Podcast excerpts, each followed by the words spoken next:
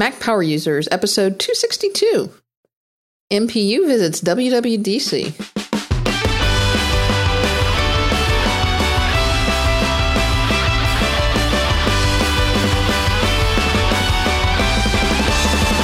Welcome back to another episode of the Mac Power Users Podcast. I'm Katie Floyd alongside David Sparks. Hey, David. Hello, Katie Floyd. How are you today?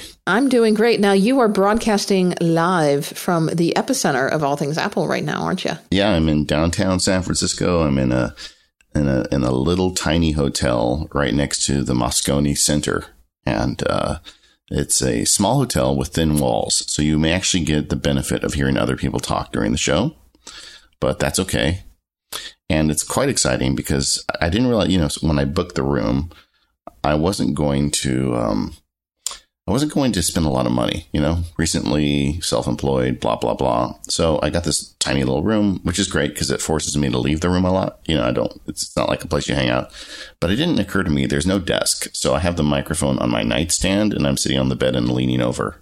So I go, I go to deep depths for the uh, listeners here.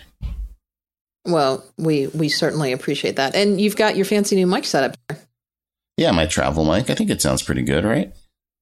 Uh, yeah, you're you're a little hot. You may want to back off just a little bit. All right, I'm step I'm stepping back. Step step, step away back. from the mic. Yeah, we don't want you clipping. So yeah. But uh, yeah, but listeners, if, if you noticed a little audio difference in this episode, you know, keep in mind he, he's on his, his brand new travel kit. This is our first time, so we'll we'll get that figured out. Um, so you were actually uh, you were you were at were you at you weren't in the room for WWDC, but you no. watched WWDC with a bunch of geeks, didn't you? Yeah, it was in a room full of developers because you know, it's very difficult to get in WWDC um, and I guess we should even just back up for a minute. The WWDC is the Apple Worldwide Developer Conference, and it's the big gathering in San Francisco every year where Apple shows the developers what it plans kind of for the next year with software updates, sometimes hardware, but mainly software. So all the people who make apps are in San Francisco right now. And it's so hard to get into it that there's a whole bunch of like mini events that sprout up around it. And, um, so I was in a room full of people that were not, they didn't, weren't fortunate enough to get a ticket for the conference itself, but were here. And a lot of them are really smart people. They just didn't win the lottery to get a ticket. So I watched it in a room full of developers, which was really fun. I've, you know, I've never watched a keynote in a big crowd before and watching them react and hang out with them. It was, it was a lot of fun. Yeah. Um, and you know, we got no hardware announced this year, which was which was kind of interesting. We'll we'll recap some of the announcements a little bit. I mean, we'll we'll talk about them, but you know, we're, we're we've talked before is we're we're not a new show, and well, you know, one of the things I mentioned to you as in the middle of the keynote is I'm excited because I think we're going to have a lot of content for Mac Power users come come this fall. Yeah, there's some really great stuff coming forward. And we're recording this on Wednesday, and the keynote was on Monday. And the reason we waited a few days is I actually wanted some time to just talk with people. And I've got a lot of friends that work at Apple and, and a lot of friends who are developers. And that was, it was time well spent because over the last two days, I've learned a ton more since the keynote went out. So, uh, the idea of the show is to kind of go over what Apple announced and what we know and don't know about it and kind of thoughts about how it's going to affect our usage of the Mac and the iOS devices in the coming year. So yeah. it's a little forward forward looking. It's definitely not a new show, but it, it does have some news. So yeah. um, I would recommend this is a show you probably want to listen to because it's got some cool stuff coming. Yeah. One thing I, before we get into the actual announcements, you know, you mentioned that that you got to sit in a room and, and watch the keynote with a bunch of other developer friends. I actually had to work the day of the keynote. I had a bunch of stuff going on at the office, so I was able to check in on on Twitter. And at one point, I had the feed up, and and you know during lunch, I, I listened in on the on the headphones a little bit. Um, but I was not able to follow much of the announcements at the time they were happening. Instead, I, I came home and watched them on my Apple TV later that day. But I had an, an interesting setup, and someone on Twitter actually mentioned this. I, I put out a tweet the morning of and said, you know, what's the best way to follow the most important announcements of the keynote, get notifications on my Apple Watch, but yet not have it buzzing every 30 seconds because, or even more frequently, because if you follow, you know, one of the Twitter feeds from a from someone who's there live blogging it, you're just going to get pinged and pinged and pinged and pinged and pinged. And, and I can't do that while I'm at the office. So it's kind yes. of an interesting problem to solve. So how'd you solve it? Um, someone wrote wrote back, and you know, if I've got the tweet, I'll, I'll, link it in the show notes to give credit. But they suggested, and this is an app that um, I, have actually found quite a use for now. They suggested the breaking news app. I've always had the CNN app on my phone for kind of breaking news, but the breaking news app has a bunch of features where you can really tweak the notification settings so that you can get alerts from specific types of news that you follow. And one of the trends was Apple News, and so you, I've set an alert for Apple News and it tells you about how many alerts a day or a month or a year that you receive. Um, and obviously, you're going to receive more alerts on WWDC day than you are on just any normal day of the week because it's really only breaking news. And I received, I would say, maybe 12 alerts total on on WWDC day, which was just about right. You know, I got the the highlights about what they introduced and some of the highlights about what they introduced, but I didn't get a blow by blow. So I felt like yeah. I was informed but not overwhelmed. And and it, because they have an Apple Watch app or because the notifications were there, it just tapped me on my wrist. Now, since since the event, have you had a chance to watch it? Oh, absolutely. I, I came yeah. home that night and watched it on my Apple TV. Yeah. Okay. Well, what do you want? You want to just dive in and talk about some of the announcements? Yeah, let's let's talk a little bit about the announcements, but then I definitely want to save time, maybe the second part of the show, um, and talk about WWDC from your perspective, especially you know as someone who's never been there before, uh, and some of the other stuff that's going on there. Absolutely, definitely. Yeah. Um, so first up, we had um, uh, OS ten point ten point eleven, I guess uh, El Capitan. Yeah, it's um. So the, the naming convention stayed inside Yosemite Park, and El Capitan is one of the, or as us Californians called El Cap, is uh, one of the primary features of Yosemite. So this seemed kind of like you know when they went from leopard to snow leopard and lion to mountain lion. This is a variation of the theme. So they they kept a name, and really, if you look at it overall, um, this this new version really is almost ten point ten point five then it's 10.11 in a lot of ways. I, I almost wondered if they would call it 10.10.5 rather than 10.10.11. In fact, I don't know. I, I, haven't looked at the developer build what the number is, but I think it is 10.10.11. Um, now, El Capitan, that, that would be the the cliff, the rock face, that would be the one that Kirk fell off of and that Spock had the anti gravity boots and had to go catch him. Yes, it's not Half Dome. Half Dome is the one. Yeah, Half Dome is the one that's got the flat face and its side. Have you ever been to Yosemite? I have Katie? been to. Yeah, I, w- I went to Yosemite at Macworld okay. last year. Yes, oh, but I just good. wanted I wanted to make sure that everybody knew the difference because yeah, yeah, the captain fell off of El Capitan. you know what? I never thought about that, but you're right. Yes. And it, yeah, anyway, but so I think it's cool to say with Yosemite because it's really one of my favorite places in the world. So it's kind of cool that I don't know if they stayed there.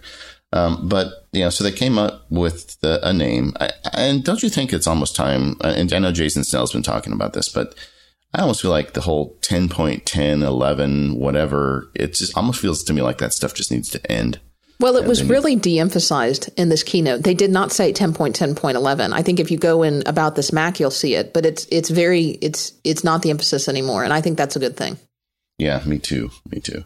And a general theme for the whole day, I think, in a lot of ways, was um, this year is kind of like the hangover year. I mean, last year, they really turned the operating system upside down on both the iOS and the Mac. And the reason was they added all these features that allow the Mac and iOS to interact better together. And, you know, if you go back a year, we were all very excited about it. And I, I frankly still am.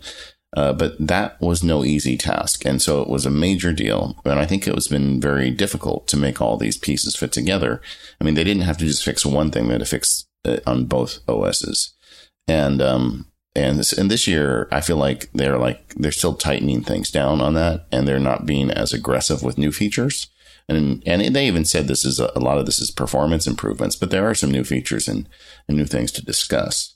Um, but on the uh, topic of performance features, they they one of the first announcements they made was that they're bringing Metal to the Mac, and you know in programming parlance, they always say you know you want to get as close to the metal as possible, and what they mean by that is write your code as close you know as there are as few level of abstractions between your programming code and the actual hardware that's doing the processing, and as programming languages get more complex, there's there's a whole bunch of interpretation that takes place, and it's just necessary. But last year they came out with this thing called Metal on iOS. So, and it allowed you to get closer to the Metal with graphics performance, which makes games a lot better on your iPad and iPhone. And at the time I was thinking, boy, this would have been easier to do on the Mac than, than the iPhone and iPad. And because, you know, it just, it would. And sure enough, this year, here it is on the Mac too. Well, it was obviously they were working on it behind the scenes. Yeah. And that was the big thing. You know, they didn't they didn't dwell on the fact. They weren't saying, you know, performance hasn't been great under Yosemite, but they certainly said that this is one of we're really focusing on performance. I think you're going to see some performance enhancements even even before uh, we see the release of El Capitan. I know there's been a big issue with discoveryd, and is that what is really causing some of the problems uh, that a lot of us are seeing with Wi-Fi and with handoff and with some of those things? And I think Apple is really is this the snow leopard year? Are they getting back to basics and, and really focusing on on squashing some of these bugs and getting back to some of these other things? I mean, for example you know they're telling us that apps should launch you know almost one and a half times faster and, and you should be able to to see your mail messages faster and pdf should open faster. Um, those are things that an everyday computer user those are huge. You know if my app will come up faster than it did before that that's a huge improvement just in terms of daily use. Yeah and, and talking to people here the the word on the street kind of is this is great, this performance on, on the Big Macs. But the reason, one of the reasons this is such a, a, priority for Apple now is that, you know, the new MacBook and, you know, getting lower uh, processing speed Macs, but making them work at an acceptable speed. And, you know, one of the things I, I can't help but think, and nobody from Apple has told me this, is like, are are these the things that are leading towards like an ARM processor based Mac? I mean, the, these are the kinds of moves you would make as you're going that direction and an ARM processor Mac would have ridiculous battery life because they use so much less power. So um, it's just kind of interesting to see. You know, Apple is a company that puts puzzle pieces in place. And, and you don't really know the big picture till all the pieces are on the table. And it feels to me like definitely this year we saw a few puzzle pieces put down. We're not exactly sure what, you know, where they're going with it. And, uh, but either way, the, the performance improvements are going to be great. Um, but they also did add some new features. Yeah, some of the big features that they used, and you know, I'm not really sure where you want to start. Um, but window management was a big one. We saw things like split view come to the Mac, uh, and I know I couldn't help but feel like, oh, has has Moom just been Sherlocked? Yeah, uh, I thought about that too as they were demonstrating. I was thinking these are features I've been using in Moom now for years, and in fact, but you know, the fact is Moom and, and we've talked about Moom on the show in the past, but it's a really powerful window manager. Um, Moom has better features than this. And like, oh, absolutely. Instance, one, of, most one of the things that most of the time, the apps that are Sherlock do. Yeah. So what, like one of the things I do with Moom is when I podcast, I have a preset like layout for all the windows on my screen and I just push a script in Moom and it puts, you know, call recorder in the right spot and the, uh, you know, the messages app. So everything works really nice. Um, this is a much more simple um, but it's going to be on everybody's Mac. So a lot of people, I mean, there's a lot of people out there that don't buy anything in the App Store, and this is going to make their experience better. Um, I don't view this as kind of a power user feature as much as just kind of an everyday user feature. Um, but I'm glad that they're working on it. it. it. seems to me that they're always trying to improve mission control. I mean, uh, every almost every year or two, we get the slides and the demos showing how the windows can jump around the screen in a different way. Um, and I, it's not, you know, I, have spent some time looking at the, the website and I watched that section of the keynote again. And I don't know if this is that much of an improvement over the way it is, but uh, I, am definitely looking forward to trying the beta at some point when, when Katie Floyd lets me, because I know I'm not allowed to. Just not on your podcasting machine. Okay. Uh, but I do think it's going to be interesting uh, to see how how improved it is and whether it tempts me to drop Moom, but I suspect it won't. Um, they also talked a lot about um, Safari, and they've got some nice new features in there. And like one of the ones I thought was kind of cool is these this idea of pins. I mean, because we all have like apps that we, or I'm sorry, websites we go to frequently. Now you can kind of pin them so you can always have them present. Well, and I think you misspoke, but they websites almost do become apps when you visit them so frequently. So if yeah. if Facebook is that that site for you where F- Facebook almost becomes an app in your browser. Or if Gmail is that site for you, you can pin Gmail or you can pin Facebook or you can pin Twitter or any of those types of sites that you frequently visit, Pinterest or whatever it might be. And it's just always going to be there and it's going to preload for you. How do you do you use the bookmarks bar? I do use the bookmarks bar. Yeah, I've so- I've got my bookmarks. I, I'm a very sparse bookmark person, so I've got you know folders at the top of my bookmarks bar and then I've got bookmarks inside of those. Yeah, so I, I do similar, and, and that is no longer the default behavior. So on your Safari, you may not see bookmarks. You have to go into, I believe, View Settings and um, Show Bookmark. Or actually, it's under Show Bookmarks. It's under the bookmarks menu item and say Show Bookmarks. Right. But and you can do it two ways. You can have like a root site, like I can have macsparky.com as first bookmark, and I can just click on that and go to the website. And then I, if you have a folder full of them, that shows up with a little disclosure triangle, and you can click on that and pick one. Although I use LaunchBar so often to go to, because once you have a bookmarked site, LaunchBar sees that as a high priority target. If you just open LaunchBar and start typing, usually it finds it. So I use uh, LaunchBar more often than anything to get to a web a bookmarked website. So maybe this pinning thing might work for me. I could put just the the few that I really want there.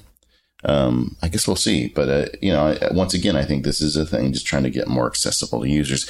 Uh, I mean, it, and that was another general theme is you know they they just keep continuing trying to make the system more accessible. One of one of the little features they showed off, which was kind of obvious in hindsight, is um, have you ever been looking at your screen and you can't find your mouse?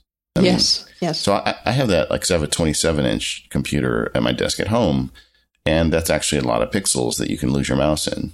And now with this new version, if you just jiggle your mouse or on your trackpad, if you, you know, just go right left real quick, your mouse blows up to like 10 times its size and it makes it really easy to see it. And as soon as you slow down, it shrinks back down to its normal size. I mean, so we've been using computers now for with a graphical operating system for what is it now, 30 years. And it, and we just decided to figure out to do that. I mean, that honestly, I think that's a feature they could have put in like the Mac SE. And, well, and that's uh, something that everybody does. You know, if someone walks up to their yeah. machine, what's the first thing they do is they shake their mouse to find it. Yeah, so yeah. that's cool. I'm glad that they're continuing to even find little things to make the experience easier. Yeah, like um, in Safari, another little thing is if you've got a, a tab or a site that's being um, a little aggressive and is maybe auto playing video or audio auto playing uh, audio, there's a button you can say what site is making that noise and you can mute it. And if you've got a video on a site, instead of having to AirPlay your entire screen, which maybe you don't want to do, maybe you just want to share a particular video on a site, you can now AirPlay that particular video. So just some nice little refinements. Yeah, that um, last also, one's gonna that last one's going to be huge for my, my house because we have the oldest generation. Oh, I'm sorry. We have the first generation hockey puck Apple TV. You know, the very first. So the second Apple. generation Apple TV. Yeah. Okay. There you go. And um, and we don't get updates anymore. We don't get YouTube. I mean, that it's it's definitely ready for an upgrade. So whenever we want to share YouTubes in the house, we have to like look it up on the Mac or the iPad and then share it to the screen. And quite often we look it up on the Mac and it's goofy when you have to share the whole screen. Right. Uh, and then Mail app was another one. You know, Mails, they seem to slowly be refining it, although Mail is still an app that needs a lot more refining. Uh, but we saw some nice things in Mail. Um, for example, two features that I'm very interested in is You've always had um, what are they called? Data blocks or data data detectors in mail, where if you had a contact or you had an event, that you could hover over it and add it to your address book or add an event to your calendar. But now Mail's going to pull that information right out and add it to the top to say, "Hey, I think I found an event. Do you want to add this to your calendar?" Or I think I think this is a contact. Do you do you want to add this to your address book? That's huge for me. I do that all the time. Yeah, and we're going to circle back to talking about proactive operating system features, you know, where the computer tries to do some of the thinking for you. Uh, it's a much bigger deal. And I think it's appropriate for us to talk about it when we get to iOS later. But this is um, something Apple is going in the direction of, and I definitely have some opinions on that. Um, one of the things in Mail that I thought was really great was, and, and I guess really great is probably not, not the right word. Uh, I've been frustrated Insanely for years. Great? No, actually, I, I, I want to say overdue. Um, and that, that is for years now, since they've had full screen apps, and especially now that I'm using this 12 inch laptop, I put a lot of stuff in full screen because it, it's really easy for me to swipe up with four fingers and just see all the apps that I'm running in full screen with their names underneath and tap the one I want to get to. It's, it's a very simple method to to work with a lot of different applications at once. But in Mail, um, the compose window is modal, which means when I go to compose a new message with Mail in full screen, I cannot access the rest of the Mail application. I can't go look at old email messages. And it's just, I mean, they don't even have this on iOS even does a better job of this. You know, on an iPad, you can actually swipe a message down and still access the rest of your mail. And for, I think now maybe three years, it's been this way on, on the Mac. And it's just frustrating. I mean, it just seems so obvious that that should not be the appropriate behavior. I don't think it was the appropriate behavior to begin with. But now they fixed it and they've really fixed it in a big way. They've allowed you to act, not only access your prior mail, you have a tabbed compose window. And I haven't used it yet, but the idea that you could have two or three messages tabbed while you're composing them is something that I actually could use. So um, I'm I'm looking forward to see how that how that plays out. Yeah. And they've also brought some swipe gestures to mail. I'm not sure how much I'm going to use that. I don't have a trackpad that I use regularly, but we'll see. Yeah, that's one of those things where it's back to the Mac. It's the, it's the same swipe gestures you're using on iOS. Like if you swipe, you may not know this, but if you're using Mail and you swipe to the left or the right, it gives you the ability to archive or delete or flag. I mean, it's a setting you can change.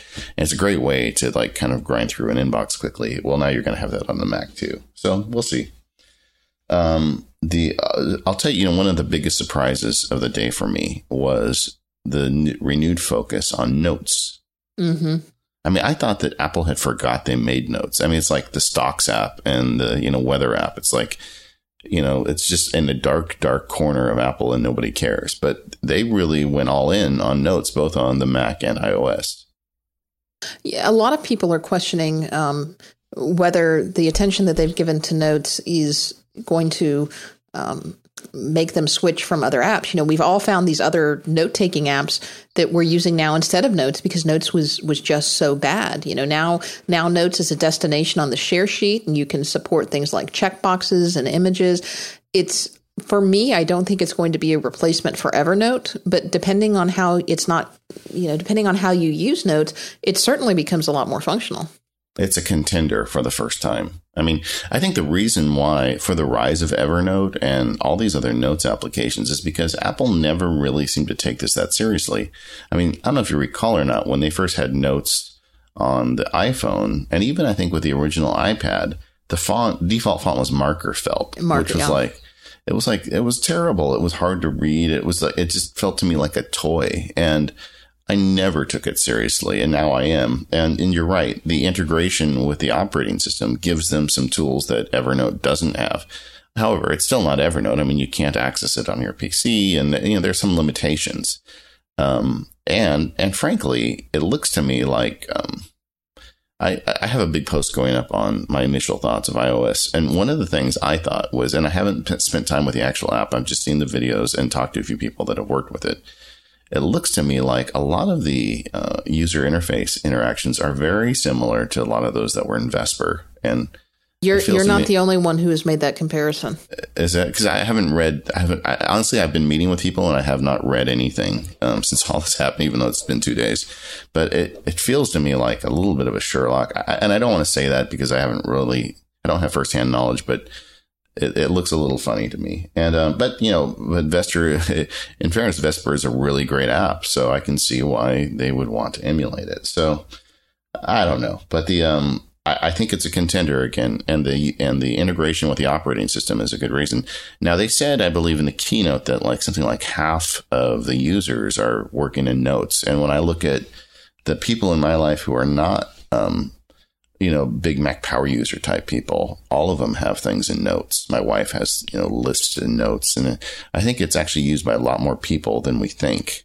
I, I agree it is. You know, I just, one of my senior partners who's a very basic iPad user uh, came to me and he says, I, I need to go to my, a conference and I'm, I'm going to be taking notes. How do I do that? And I said, well, you know, I thought about it for a while and I thought, well, I could You're not- download. Yeah, you're not going to hook them up with an Evernote account, right? Yeah, no. I just thought, what is the easiest way to do this? Um, and we actually have an Exchange account that that we use, so it it will actually sync with the Notes app on the um, uh, in in Outlook for him. And I just thought, well, all right, let's let's do this. And he was very happy with it. You know, it was it was that was all he needed was just to be able to, and and he understood the analogy. I've been on a spirit quest over a new notes app for the last year, and I uh, I, I spent serious. I think I spent two months using Evernote. I I tried multiple third party applications, and ultimately I ended up back in NVAlt on the Mac, and um, I ended up using. I found a pretty good app. Actually, was recommended to me by Brett Terpstra called iWriter on iOS, which syncs really well with NVAlt and I've been using that pretty happily. I think we're going to have to do a show on notes um, once this all ships and we have some time to play with it, so we can make some ideas and recommendations and workflows because uh, this is just interesting space for me, and I know a lot of our listeners are are relying on quick notes. Yeah. And then search was another big focus, both on the Mac side and on the iOS side. And we'll probably talk about it a little more on the iOS side. But again, this was another big year for Spotlight. It, it, gained more features. We saw more intelligent search. It now has access to more things. But I think the big one for, for non power users is that it's going to be much more intuitive about the types of questions. You can actually ask Spotlight questions. You know, sh- what are the files that I worked on yesterday? And it will, it will show you. Uh, now, you and I both know, and, and, most of our listeners probably know how to do a search that says bind kind is document, date modified is yesterday or within the last week or whatever. But for many users to say, show me the documents I worked on last week, that's huge. Yeah. yeah. It's funny. I was just using this. I gave a talk here on um, legal advice for developers, and my keynote file got sent to the wrong place. So it's like I did a, a, finder search a few days ago, you know, find kind presentation and did all I was thinking if I didn't know how to do this stuff, I would be completely hosed. So um, I, I, like the natural language idea because I think there's a lot of people that are never going to stop to learn how to do that that search criteria. Um, and then Photos app got a little attention. We knew that it would, but uh, we're going to see those editing extensions that we talked about in the Photos app, and we're going to start to see some location support. I thought it was funny because my two biggest complaints about photos, I remember when we did the show, I believe at the end, I said, there's two things I don't like. Number one is it doesn't have third party editors. And number two, it doesn't have location support. And those things were both already in the works, apparently. So that's cool. That or they were just listening to you. Yeah, you know what? I think that's exactly what happened. I think Tim Cook listened to it and he said, stop the presses, gang. Nobody's going home until we solve uh, MacSparky's request here. I'm sure that's what happened now that I think about it. Uh, but anyway, well, that's great. That's great. So Photos is getting better, and um, and in general, I mean, I think the operating system is marching forward. Now, now none of these are huge, but I, I, think it's all pretty good. And the search stuff I want to say for iOS because it, I think it's an interesting new angle coming out of Apple that we've never seen before. Well, let's talk about iOS, but maybe before we do, why don't you talk about our first sponsor?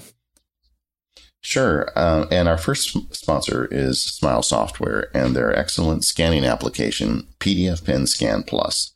So, and you know, it's funny I bring this up because I've been using the heck out of it the last few days as I'm in San Francisco when I sit down and have dinner with a sponsor or something and uh, pick up the tab. I want to make sure I capture all those records for my for my taxes. And PDF Pen Scan Plus is just one of those apps you keep on your phone, and you can hold it up over a receipt at the end of dinner and it automatically focuses and crops and takes a picture of the receipt for you.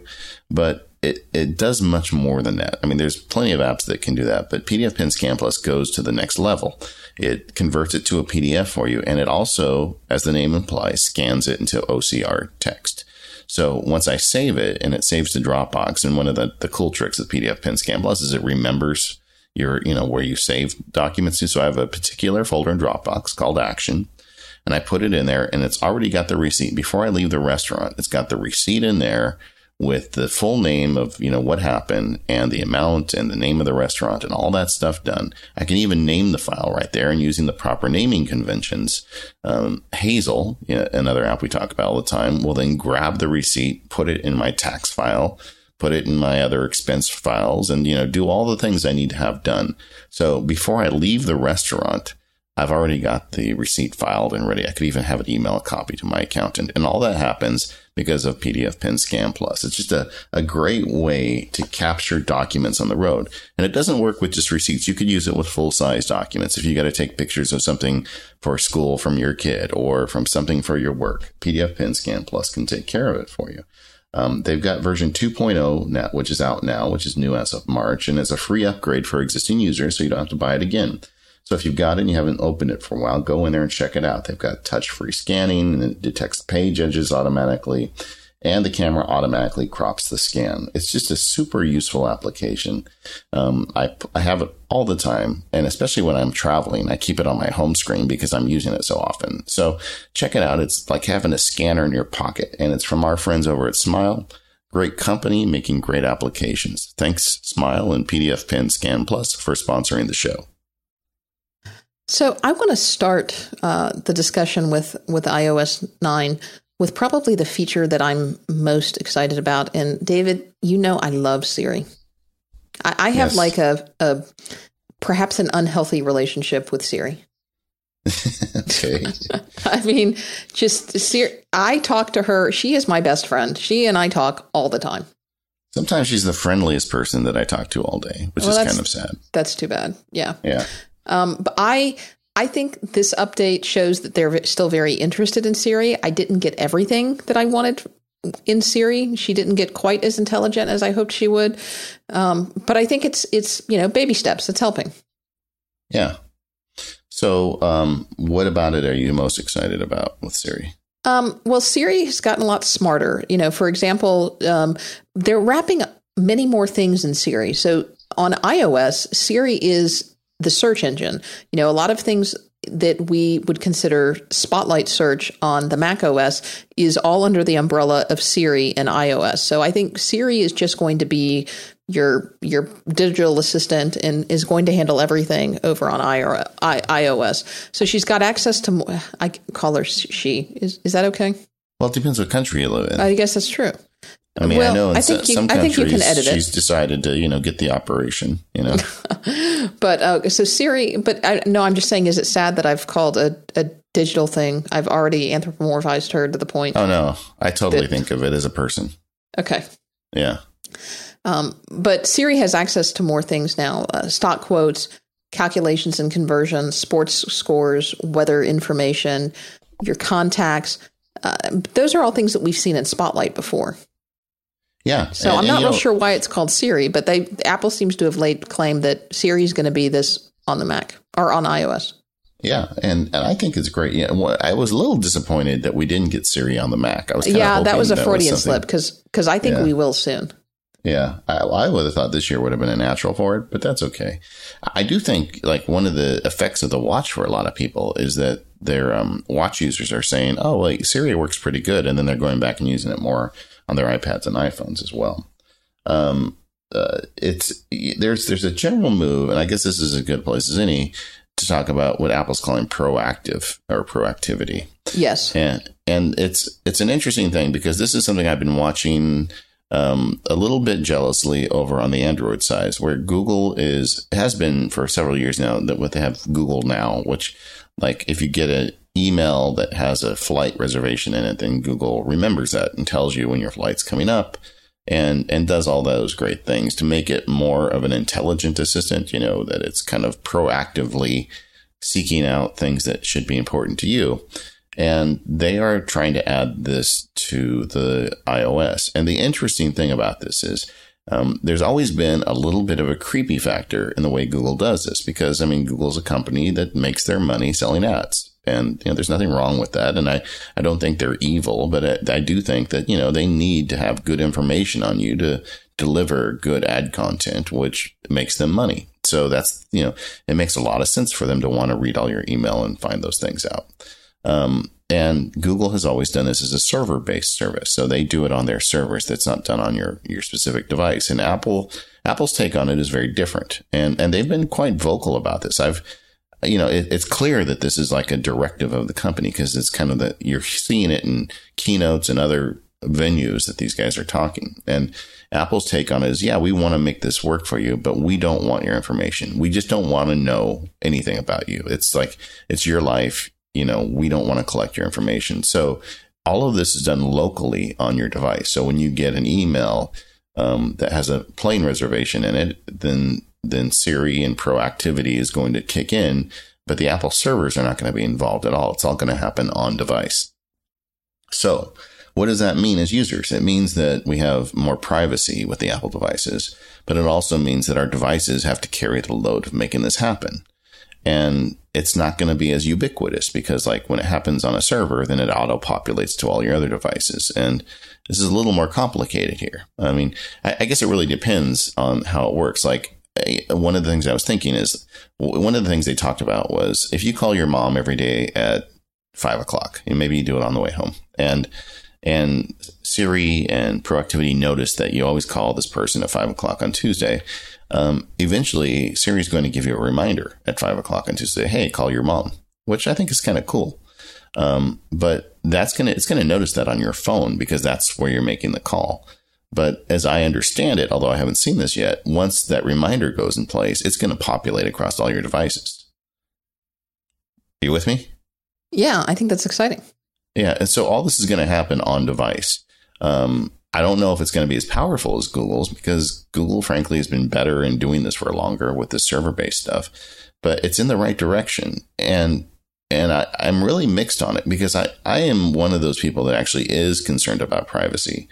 And I think I'm in the minority. I mean, I think overall, the post I've got going up later today, I just don't think a lot of people care. I think a lot of people are like, they've already surrendered and they said, I don't care. They're going to have everything on me anyway. They might as well have all this stuff too. Uh, but uh, I'm glad Apple is fighting this battle. I'm glad that they're trying to bring us the features, but also protect our privacy. And um, I'm really curious to see how it works. Yeah, but also keep in mind that as long as they're limited to doing things only on the device, that is going to limit to some respect the amount of proactivity and the amount of information that they can give you. Exactly. It's, it's not going to be quite as good. And, and, uh, I'm just curious to see how it all plays out. Another part of me wonders, is this a nerd thing? I mean, is this just something that people like us get excited about? Or is this something that other people will get excited about? You know, it's like my barometer is my family. I mean, my wife pulled me aside. You know, we, my wife and I were talking about stuff the other day and out of the blue, she says, you know, I really, really love this new photos and I said, well, why is that? She says, I don't have to think about transferring photos. I can just keep everything. And she's just, I mean, I know we've had some listeners that have had difficult experiences with it, but a lot of people have just really just love the way it's just ubiquitous now and just works for them. And I have to wonder, is this the kind of thing that people like my wife are going to pick up on? Or is this just something like that Katie and I are going to get excited about? So it's going to be interesting. So, and I'm really thrilled that Apple is is stepping into this. Because I feel like if they had ignored you know when they have all that data on the phone why can't they you know have it automatically make my life easier? Right.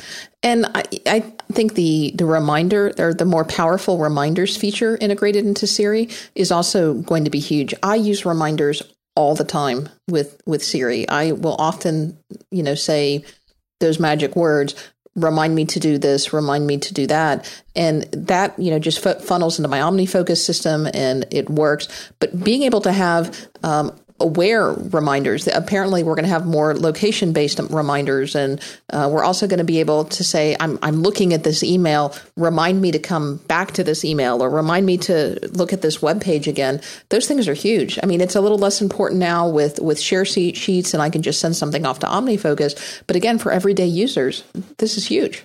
Yeah, and, and for me, I think this was the big big news of the day for iOS. I'm like you, I'm I'm very enthusiastic about seeing this all work. Yeah. So yeah, let's let's change the subject and move on to something that I'm not quite sure about. It seems it seems obvious that we're both very excited about Siri, but what do you think about the news app, the very Flipboard style news app that was introduced? I yeah, mean, you're you're a content publisher. Yeah, I'm. Well, it's. I think the details are really fuzzy. So, just if you didn't, if you missed the the presentation, um, the um, Apple has a new application called News and this is different from Newsstand, which is going away. So this is going to be basically a Flipboard clone, and I think in a lot of ways. And um, but the inter- there's so many questions surrounding it. I mean, they've got some reference on their website about advertising, and they're making reference that you'll be doing advertising through Apple Ads. But like, how is the New York Times going to put their content in this if they don't have a way to monetize it themselves? Are they going to depend on Apple for that? I find I find it hard to believe that big publishers are going to do that. Um, but one of the things I really liked about the presentation part of this is they were highlighting uh, publications, and they had the New York Times, and I forget they had another one, and then they had Daring Fireball, which is our friend John Gruber's uh, blog. And and Gruber says he had no idea. He was shocked yeah. when that happened. Yeah, but I mean, the fact is, and, and you know what? But in hindsight, I think it was the perfect blog because John is so popular with developers. I mean, seeing him walk around here and talk to developers, he's definitely you know royalty blogger in in this community, and um and so it just made sense in a room full of developers that you would put Daring Fireball up. But even more importantly, Apple put a blog up as a feature in this. And so they clearly think people are going to be looking at more than the New York Times with it. Now, with our audience and you and me, Katie, are you? I'm. Am I going to abandon unread so I can do all my news in this thing? Probably or, not. Or reader. Yeah. Or Mr. So, Reader. Yeah. So so uh, probably not. But am I going to put my content into it? Um, if it is as simple as I'm told it is, and right now I'm saying I'm told they just follow a basic RSS standard. Why wouldn't I want to put my blog in there? Because there'll be some people that prefer it. I mean, I know a lot of people and and maybe this is just a prejudice of mine, but it seems to me like everyone I talk to that tells me how much they love um, using Flipboard is not a real big power user. But I know a lot of people that really love Flipboard. So Apple putting their own Flipboard together once again makes a lot of sense. You know, so um, will it be more success- successful than Newsstand was? Um, it seems simpler, and that's usually a good thing. And um, this is one I think we just have to let it get out into the wild and see what happens. Yeah, I agree. Well, our, our next, I think we could spend quite a bit of time uh, on on iOS. So, do you maybe want to want to take a quick break here and and talk about our yeah. next sponsor? Let's do that. Yeah. Um, our next sponsor for this episode is our good friends over at 1Password. And, uh, you know, 1Password is, have you seen them over at WWDC, by the way? Yeah. yeah. I was, uh, I saw the whole gang. Yeah. And uh, they're all doing great. Good. Uh, I love the folks at, at 1Password because they they just they kill it. You know, they they have found a way to make the best password manager uh, on the Mac, on the iPhone, on the iPad. Uh, even they've got a password manager for Windows and Android because they know how important it is to have all of your devices everywhere that you go. And of course, they're at WWDC because, of course, they want to stay on top of all these things. You know, when access to Touch ID came out last year at WWDC. Um, guess who was one of the first people to be on that? 1Password, yeah. of course. Yep. You know, they're when you know they were one of the first people uh, to have a share extension into Safari, so that you can actually you know launch your Safari passwords from from within 1Password without actually having to leave the Safari app. You know, they are always on top of these latest developments, and and I don't even know why I asked. Of course, they're at WWDC. They're sending their developers. They're sending their team. They're they're learning about all the latest uh, APIs and things that we haven't even heard about yet because there's you know we just watched the keynote and they're actually sitting in on the developers sessions, learning how to make the most out of this app. You know, both for the Mac and for iOS. Um, and one of the things that 1Pass we haven't even talked about what the app does. So, but for people who don't know, uh, 1Password password allows you to create strong, unique passwords uh, that you can then share across all of your various devices so that there is no need for you to reuse your passwords if you've got an Apple Watch, oh yeah, they've got they've got a they've got an app for that, and we haven't talked about it yet, but we're now going to see native apps coming to the Apple Watch, and I know that the 1Password team is sitting in on those Apple Watch sessions trying to figure out what can they do to up their game on Apple Watch. But I've got to tell you, their Apple Watch game is is pretty good so far because I am using Apple Watch on one pass or excuse me, 1Password on Apple Watch all the time. You know, one of the things that uh, 1Password introduced in one of their earlier versions this year was the ability to support two factor authentication. And if you're big into passwords and you're big into security, you've probably got two factor authentication turned on across all of your devices. But two factor authentication is a little bit of a pain because you've got to have that second device with you. You've got to have your iPhone or you've got to have something else. Well, when you've got two factor authentication set up in 1Password, you've probably got 1Password with you because if you don't have your iPhone, you've got 1Password with you on your Mac, or you've got 1Password with you on your wrist, and you've got that two factor authentication code right on your wrist once you've sent that favorite to Apple Watch. So I'm finding two factor authentication so much easier to use because I know that my authentication codes are never more than a wrist tap away. Uh, and that is huge because it just takes one more barrier away from using two factor authentication and it just makes it so much more convenient. Uh, so go check them out. You can head over to their website at onepassword.com, uh, download their app for Mac. You can get the uh, iOS versions in the App Store. If you use a different platform, they'll support you too. Uh, and thanks so much to 1Password for their generous support of our show.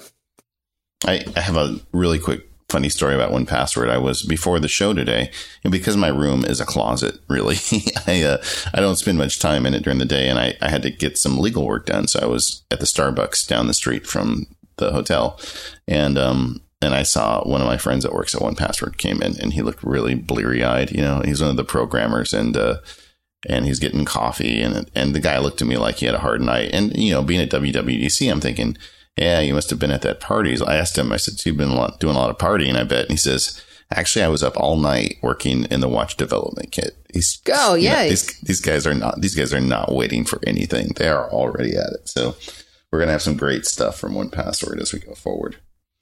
My voice is kind of a mess. I guess you can tell, right? It's a little deep. Yep. You, have um, been singing karaoke with the five by five folks, haven't you? And Jean. Jean's a big karaokeer. Yeah. And, uh, well, I just, yeah, G- oh, I saw Jean MacDonald guest on a recent show.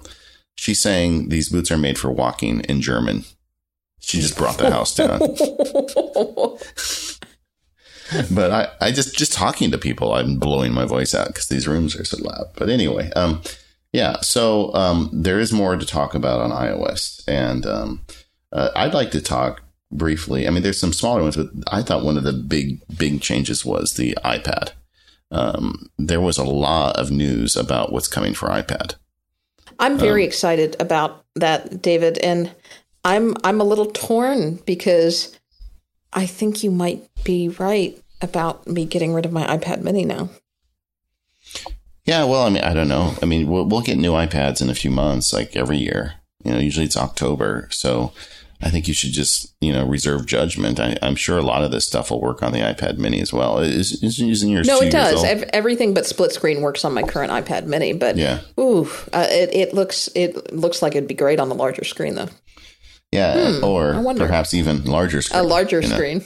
Yeah, the um.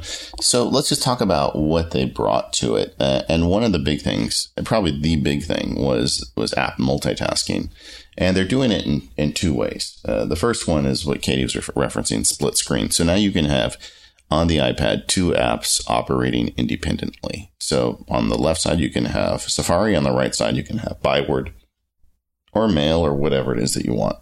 So it's a great way if you need to reference information from one app and write in a different app. So, you know, this has been rumored now for a couple years. It, I heard that it very nearly was released last year, but they just couldn't get it right. And, uh, now it's out. So, um, it's, it exists. One of the big gating issues I also heard about was processing power because, um, you, if you're going to have one app running on the iPad, that's great. You want it to run fast. If you're going to run two apps, now you've got two apps drawing from the same pool of memory and processing power and everything else.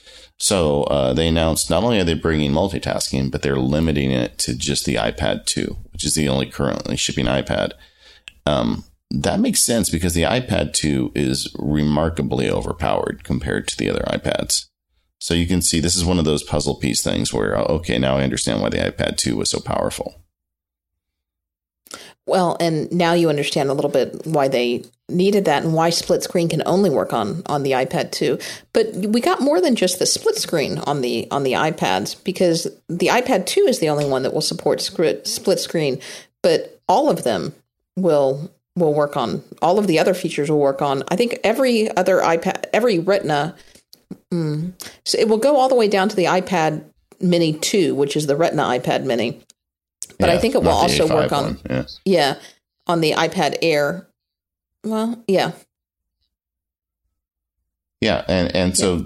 you want to talk about that feature a little bit? You want me to? Because it's not just they have something that's like split, split screen, but isn't really split screen. Yeah, it's called slide overview. And so would you call it like a three quarter screen, a three quarter, one quarter screen? It's very similar to Notification Center on the Mac. You know how it slides over from the left side of the screen and but it's selectable apps like you could have messages open there or you know so it gives you a, form of split screen but they're not both active apps at the same time so i think when you slide over you, you're giving priority to whatever has slid over and then till and then you go back to the other application when you're done with it so it's kind of a it's not as you it's not as um it doesn't give you as much power as a user, but it does give you the information, which will be great. So um, that's kind of a, a, slightly less than split screen. Uh, you know, I'm just rambling now, but it, it's it's nice. So um, uh, they have the slide overview, which is good. And then they also really kind of bumped up the game for the keyboard. And they did it in two ways. Um, the first is they have now uh, the the the on-screen keyboard has a little bit more power. Like in the toolbar above it, they've got like buttons for copy, paste, and you know typical things you're going to do. But the piece that was really impressive to me is they have now made the entire keyboard a trackpad. So you can put two fingers on the keyboard and move it around like a trackpad, and the mouse or the cursor on the screen that you're working on will move around. So they've essentially built a trackpad into the iPad. Yeah, and the way it was clear that the people who demoed this on stage had some experience and had been playing with it, but the way that they were so quickly able to manipulate and, and grab things on the iPad using that, it, it was pretty astonishing.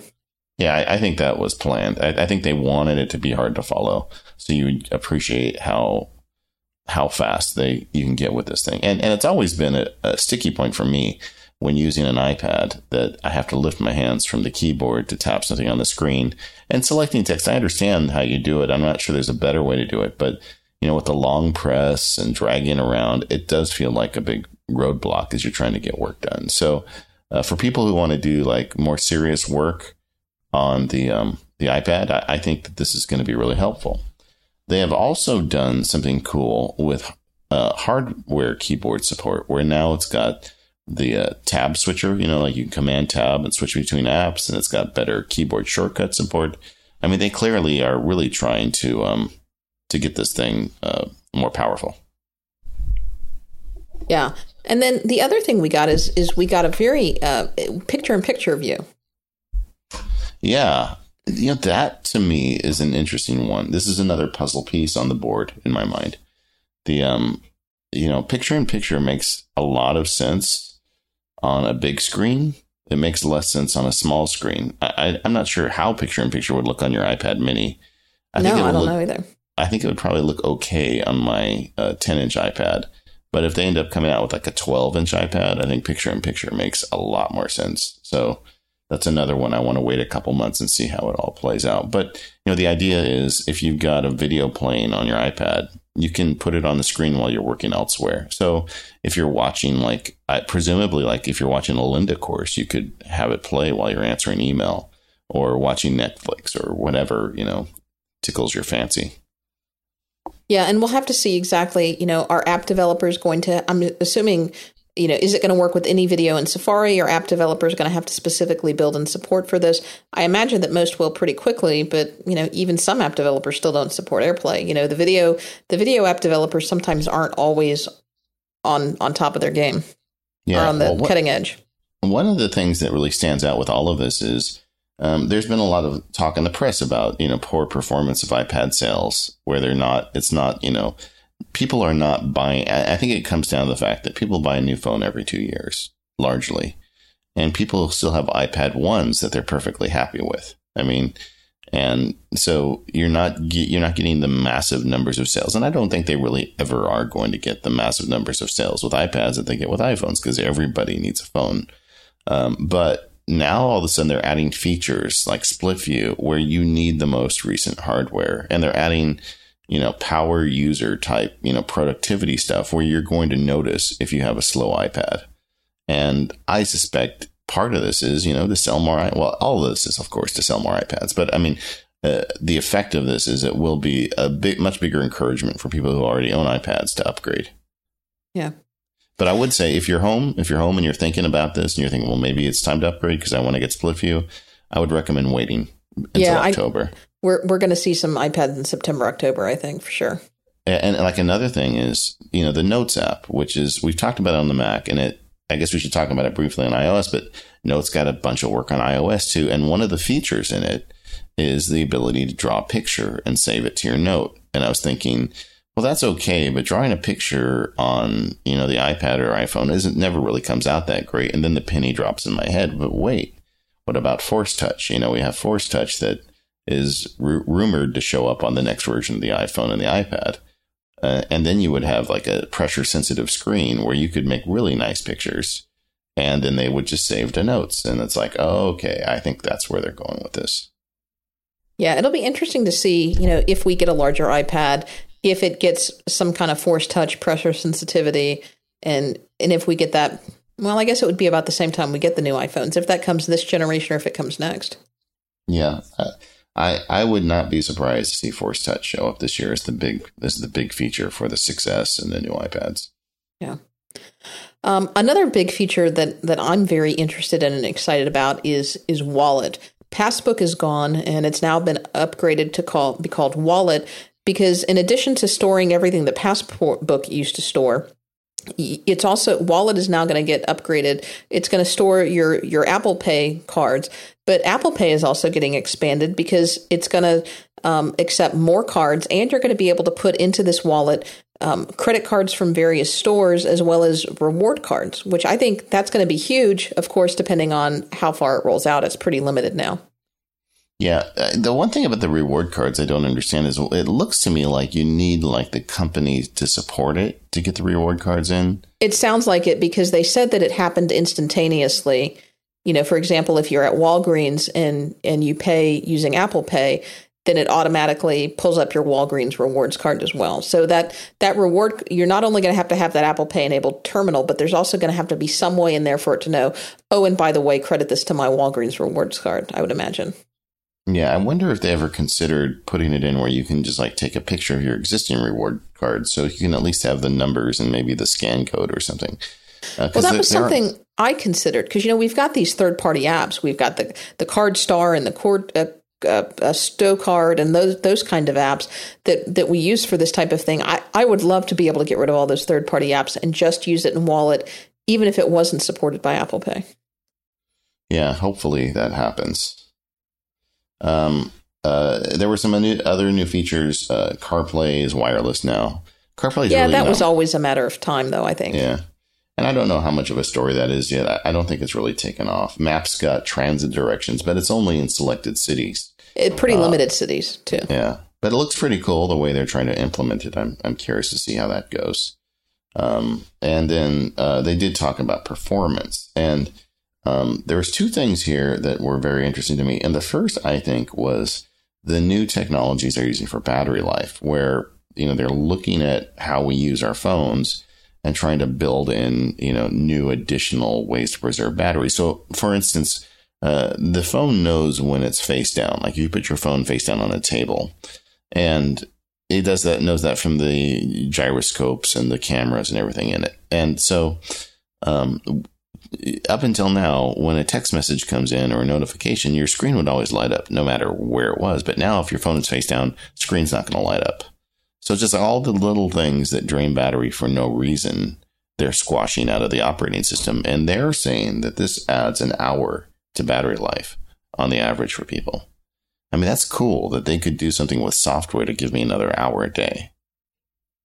Yeah. And then they've got this new ultra or this power save mode and I wasn't clear, David. I don't know if you got any more information as it went on, but when is does it kick? Does the bat the ba- battery mode kick in automatically when you get into low battery? Because it says this can give you up to three additional hours of battery in this low power mode, or is that something you have to activate that?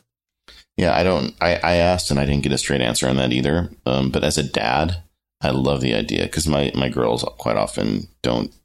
You know, they they let their battery run down, so if they were out and about and they could get another two hours of battery life, uh, even if it turned off, you know, some of the other features of the phone, but they had the ability to make calls and, you know, do the basics.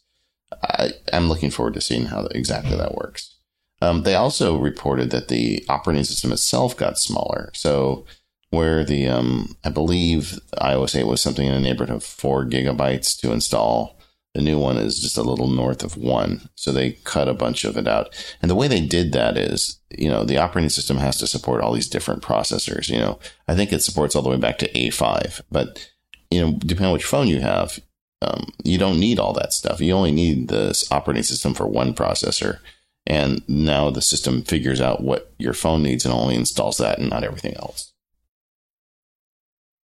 And that's huge because how many people do you know who ha- are walking around with that icon on their settings screen. You know they've got an update, but they can't because they don't have the space. Yeah. Well, and listen, I am in fact, we need to talk about later. But the, the fact that they're selling selling a phone with 16 gigabytes just doesn't make sense to me because you know they could if they increase the base model RAM, um, that wouldn't be as big of a problem. Or I'm sorry, the base model storage, not the RAM, but the RAM wouldn't hurt either. um, anyway, um, okay, so so iOS 9 has some nice new features coming. Again, it's more of a um, you know an iterative update than revolutionary, um, but it's all good stuff. You know, I mean, the fact that we're talking about notes as one of the big new features tells you that this isn't a huge change.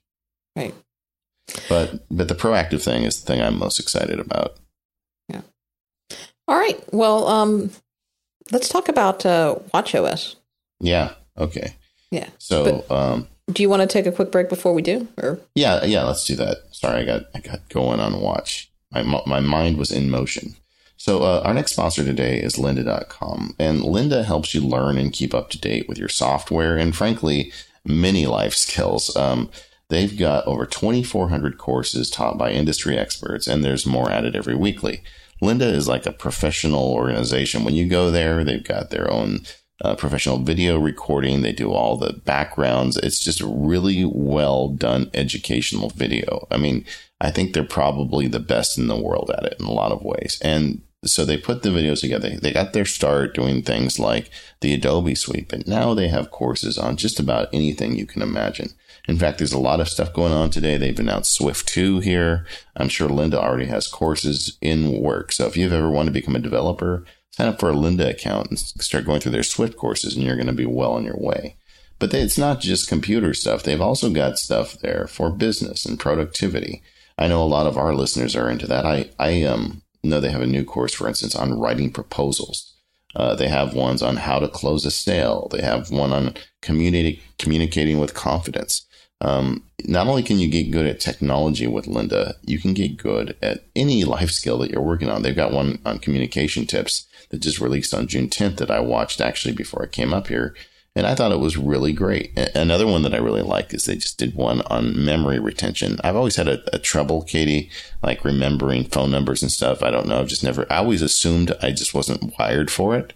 And then I watched the, the Lynda video on memory and it taught me all these tricks about memorizing things. And now I'm actually getting really better at it. So there's just a lot you can learn if you get yourself a Lynda account. It costs $25 a month and it's all you can eat once you get in. Uh, but they've got an offer for Mac Power Users listeners. If you go in there to lynda.com slash Mac Power Users, um, you get seven days for free. So all these courses I just talked about, you could just spend an evening and watch them. And uh, seven days, no commitment. And if you get in there, you're probably going to like it. You can sign up and can continue. But but go sign up for it at, at lynda.com slash Mac Power Users. That tells them that you came from us, which we appreciate. And uh, legitimately, you are really going to like having a Lynda account because there's just nothing like learning new things. And Lynda always has new things for you to learn. So thanks, Lynda, for all your support. And um, everybody go check it out. So we've only had our Apple Watches for a couple of weeks now, and in fact, some people haven't even gotten theirs yet because they haven't shipped. I'm curious how many how many watches have you seen in the wild today compared to uh, the the rest of your your? Oh, oh they are watches are everywhere. I mean, now the oddball is the person who doesn't have a watch on. Yeah. You know, in this in this in this community, and it's funny because like even just like in line at Starbucks, everybody's checking their watch. I mean, it's this is you know ground zero of Apple people. So the, the, baristas are probably wondering what is going on. Although it's San Francisco, yeah. they're probably used to it, but it's probably particularly crazy this week. Yeah. yeah, they're everywhere. They're everywhere, and and they announced the new operating system for the watch, which wasn't a surprise. They you know Apple has told us that they were going to to you know come with native apps. I'm glad that they're here as soon as they are. I'm sure this stuff has been in the works since the beginning.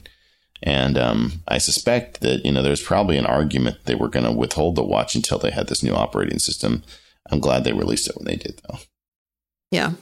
Um, I'm very excited about Watch OS 2 because as happy as I've been with the Apple Watch, I think Watch OS 2, I, it adds some gimmicky stuff that I probably won't, won't use. You know, for example, um, well, you could say it's a gimmick or not. You, you can now add your own photo as a watch face. I know that's things that many people have been screaming for. I don't particularly care to do that, but I know it's it's something that a lot of people will use. I've I've had so many people ask me, "Oh, can I put my own photo there?" And no, but Now you can. I think it's going to be huge. I mean, you know, a lot of people, whether it's their kids or their dog or whatever, they they want to have that personal connection on their watch, and and it's not just a single picture. You can actually add a gallery to it. So if you have a gallery of favorite pictures of your family or friends, every time you look at your watch, it could have a different picture behind the time, which I think is kind of cool.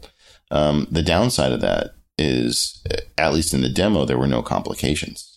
You know, you can't see right. Any complications. I was going to ask you about that because I didn't see any complications. So it's going to be yeah. a very basic watch face. And it also, you know, you've got to be careful because depending on the photo, you may find that it's not as good of a watch face. I think Apple went to painstaking lengths to make sure that all of their, their watch faces were very carefully crafted for, for Watch OS 1 to look good and be very readable. And that may not necessarily the case when you start making your own with, with photos. I think one of the, the biggest bits of news for the new watch kit is the fact that developers can now make their own complications. Yeah, that's going to be huge. Yeah, and you know, I can tell you just talking to developers around here, everybody's excited about it because you know, it's prime real estate where you have an app that you can access every time you look at your watch. Right. Are, there any in particular that, that you, and I don't want you to divulge any secrets of what developers are looking at, but just when you think about the types of apps that you have on your watch and what you would like to do, are there any particular complications that you're interested in? Uh, well, of course, OmniFocus is one of them. You know, like if I had it show up to uh, give me when you think we're going to talk in a minute about how they have native apps now, so it's not going to have to hit the phone every time it wants data, and and to have a complication that shows maybe my hot list of items count in OmniFocus, and then be able to tap on the watch face and jump straight to the native app. That would really make my day. And I, w- I was actually uh, talking to Ken Case, one of the well, Ken Case is the guy over at the Omni Group, and I was saying, boy, Ken, I have this dream in my head of tapping an OmniFocus complication and jumping to an OmniFocus native app, and um, and he says, yeah, I have that dream too. So that's a good sign that something's going to happen with that. But you know, a lot of you know, like even like weather apps. You know, if let's say there's a third party weather app you prefer, um, having it be able to have a complication would be great, or, or like Fantastical Fantastical has a really nice watch app. In fact, I think their user interface is better than the Apple native calendar watch app. But once, but how do you access it? You got to jump through a bunch of hoops. If they put a complication on the watch face, you can get straight to it. So I don't know. I'm a lot of productivity apps I think could benefit from this. Yeah, um, I kind of like the idea of a, a, now playing watch app, just just a play pause button or something, you know, that would work maybe with whatever's playing. Maybe it senses that my Apple TV is the one that's playing, or maybe it, it senses that I'm playing music from my iPhone. But just a pause play button toggle, because I use that quite a bit. I also think that like once this becomes a real thing, it makes a big case for making multiple watch faces. So let's say, oh, yeah. You know, like maybe you've got a um a, a, a face that you use when you work out that just has complications related to workout, and you've got another one when you're in trial that just relates to the things you need when you're in trial. So it's I, I think it's going to be really great when they get that. Yeah, or or a work and a home watch face. Yeah, and and the developer, everybody walking around here is excited about that. And I guess the other half of that is the native apps on the watch. So now you're not, you know, one of the hangups of a watch right now is it has to go to the phone to get data.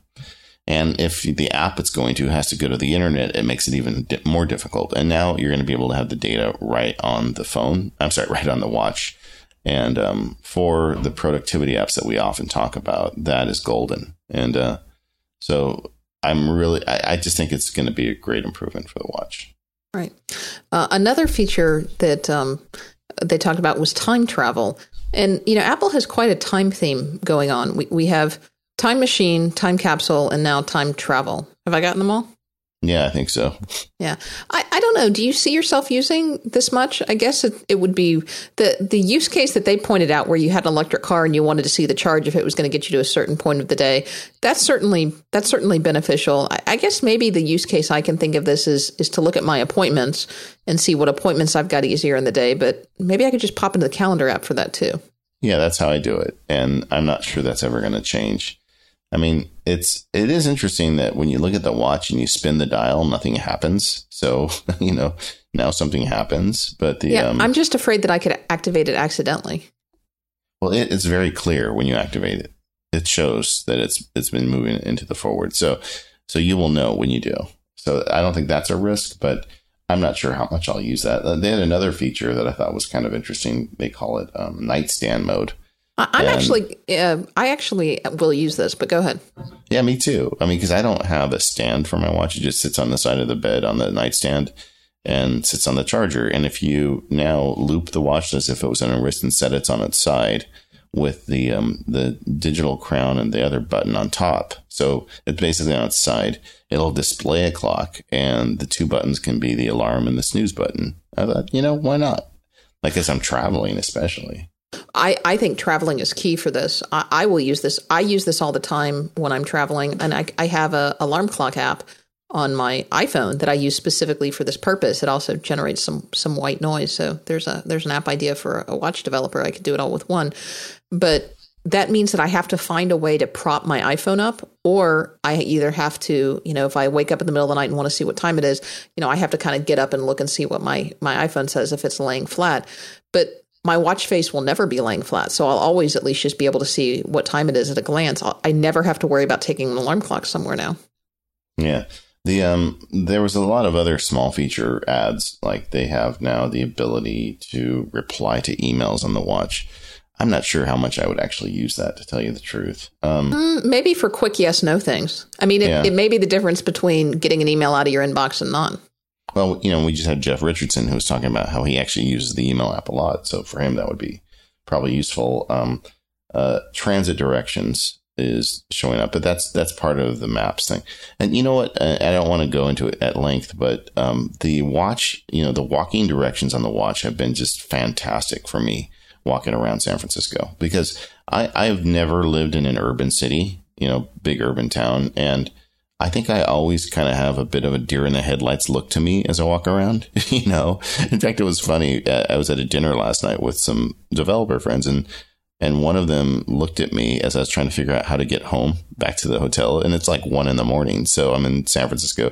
And I think he felt so sorry for me. He walked me home, you know, because I didn't, I didn't know where I was going. But, but, but with the watch now, as I'm walking through the town, I'll put the directions on my phone. And, and so I guess the point I'm making is I, I already look like a deer in the headlights. I don't want to be walking around with my phone out looking down to figure out where I'm going. It just, you know, it makes it so obvious I'm a tourist. And um, with the watch, once you set the directions, it sends them to your watch. And as you're walking down the street, your phone's in your pocket. And when you're coming up to a place you need to turn left, it gives you a tap signal with a little space between each one. It goes tap, tap, tap, tap, tap, tap. When you need to turn right, it taps you um, repeatedly. And so it actually kind of gives you a Morse code on your wrist as to what you need to do next. And if you look at your watch, just like you're checking your time, it'll say turn left at Market Street or whatever. And I find this, I, you know, I hadn't really used it much at home, but now on the road, I find this feature tremendously useful. So It is also can be a safety feature, you know, so you're not walking Yeah. around with your head down in your phone all the time. Yeah, exactly. And it just it feels great that like my my wrist is giving me directions and nobody else knows. So anyway, I, I like that. Right. Um, better Siri activation lock. I mean, there, there's some new features. Oh, we got the wallet on the watch too, so that'll make you Yeah. happy, right? There, there were a lot of secu- well, they didn't really talk about it, but there's some security announcements throughout this conference we didn't talk about. You know, the passcode is going to six digits by default, and we're getting two-factor authentication in more places. Those, I'm, I'm happy to see Apple heading in this direction. Yeah, this just seems it. I think it fits with their corporate philosophy about privacy and protection. It, it just makes sense. Yeah. Well, we. How about music? Um, Yeah. How about music? Ah. so I, I don't want to dwell on this, but our but our good friend Dr. Drang wrote a piece that I, I tend to agree with. I, I cannot judge the the music service, and I don't intend to. But boy, that presentation just really fell apart at the music Yeah. section. you know, it's funny. That is like the talk here. Everybody, nobody's talking about the service. Everybody's talking about how did Apple put that train wreck on stage, that whole thing. And um, it's funny to me how big of a deal that part of me feels like I, we need to let it go, you know. Um, but let, let's spend a couple minutes talking about the presentation and then let's do an ad break and talk about the actual service. How about that? We just need to Okay. exercise our demons quickly. Um, Well, You wanna go why first? do we why do we think it happened? I mean, did it happen because they weren't sure that music was going to debut and so it was a, an add-on at the last minute. Were they negotiating right up to the last minute? And so it was just an add-on and it wasn't well rehearsed.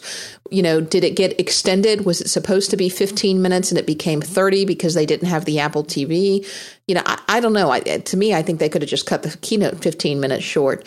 Uh, was it the fact that they weren't working with their normal quote unquote talent that meaning that they had to go out and and bring in guests who perhaps they didn't have as much control over. You know, Eddie Cue is always a wild card when you put him up on stage, but that's kind of kind of his thing. I, I don't know. You know, it was it was clear that it. I, mm. To to me, the message was so fumbled that I really don't know what to think about the music service. Yeah, I, I think that's a really good summary. Um, I think that um, I heard from some people that know things that they were stretching it longer because they had removed some stuff. Like we heard very little bit at HomeKit, we heard very little bit at Apple TV, and I think those are intertwined. So they decided to make it longer. Um, but I really felt like you know sometimes you give celebrities more airtime than they deserve. You know, and I don't mean that disrespectfully, but I mean Eddie. Um, G, uh, was it Jimmy Iovine? Jimmy, is, yeah. I mean, he's very well known in the music industry, and like from what I've heard, he's been very instrumental in helping Apple make all this work. But I think they they were too um, they didn't clamp down on him enough, which I thought you know he got up and it was rambling and he was reading something and there was a joke in it that he didn't even understand, but he was the only one in the room. It's, yeah, it's it's we're introducing three revolutionary yeah. services. And, and, you know, I gotta say on that, um, every time they like do the one more thing or they use like something Steve said, I almost feel like those are very precious bullets that you don't fire any old time. And this none this this music service did not justify either one of those statements. But either way, um, so you know he seemed like kind of rambling and and and I think he felt like the room was laughing at him maybe you know when all that was happening and he didn't really understand the jokes and um, it just seemed like it was I think it was I think it was as uncomfortable for him as it was for the people in the audience and then the same thing with Drake. Drake came out and the message was, I mean, so that, you know, the, the service has three fundamental tenets we'll talk about after the outbreak, but his job was to say, yeah, this can help you really get the word out uh, to your listeners and to your, you know, to your fans. And I think that is a really important message because this is one of the only music services that does that. So I, I think that's great, but he didn't really explain yeah, it very well. I have no idea what Drake said. Okay, now my and I haven't read Doctor. I haven't really read anything to tell you the truth, but my own personal take on it, and I thought honestly the most insufferable part was the Eddie Cue part. I just felt like it was very. He just took a lot of liberties, and he wanted to happy birthday, Phil Schiller. Yeah. yeah, and it really, I don't know, I don't know how that happened. It just felt to me like somebody needed to rein them in a little bit or they needed to be more scripted. And I understand how they do little jokes. And like, I think Federighi, for example, does an excellent job of including little jokes in his things. And, you know, I always try to do that too. Like if you watch screencast I do and you read the screen, a lot of times there'll be something funny in there. And yeah, but you're felt, not, you're not hitting us over the head with it. Exactly. I, in fact, I always want it to be almost something that most people don't even catch. And the people that do catch it enjoy it. And the other people don't feel like I'm trying to be boring to them and, you know, insufferable. And, um, it just felt to me like the thing with Eddie Cue. That's the part. I mean, I almost can forgive Drake and and Jimmy Iovine because I think they were out of their element.